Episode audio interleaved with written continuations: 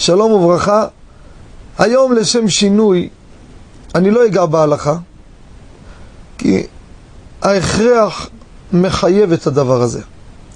כפי שאנחנו שומעים כל יום מעוד ועוד אנשים, קושי ודוחק הפרנסה הולך וגובר.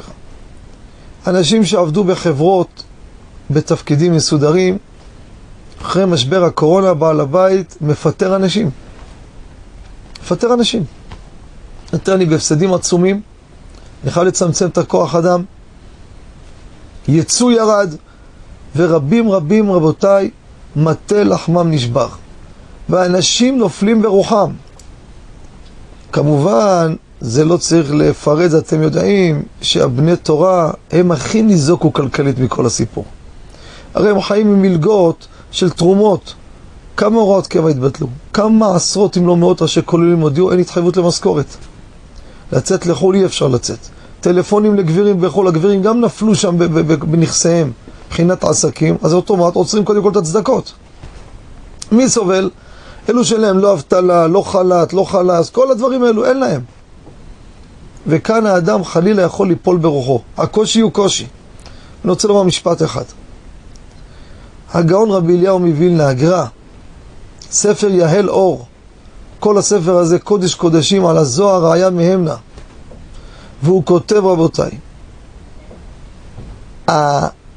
הקשה, הנחש ייתן את הנקישה, את ההקשה האחרונה, שעם זה השכינה כבר לא תאכל את הסבל הזה, לא תוכל. ואז הגאולה תבוא, ככה הוא כותב, זה דוחק הפרנסה לתלמידי חכמים.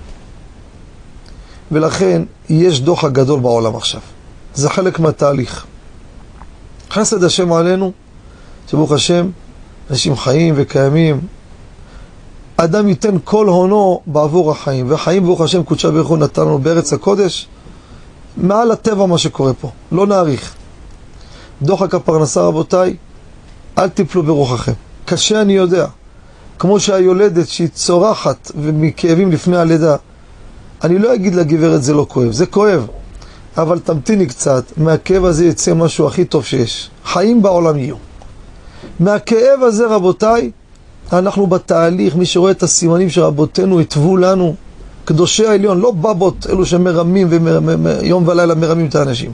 קדושי העליון כתבו את המתווה לפני 800, 1,000, 800 שנה, 1,000 שנה, 700, 300, 200, 400, הכל רואים את זה אחד על אחד. לכן קצת סבלנות, ובקרוב בעזרת השם, שהישועה תבוא, ברוב השמחה שתהיה, אנשים ישכחו את מה שהיה. שמחנו כמות אין איתנו והרבה יותר. שיהיה לכולם בהצלחה, שיהיה לכולם שפע וברכה עד בלידי, יום טוב וכל טוב.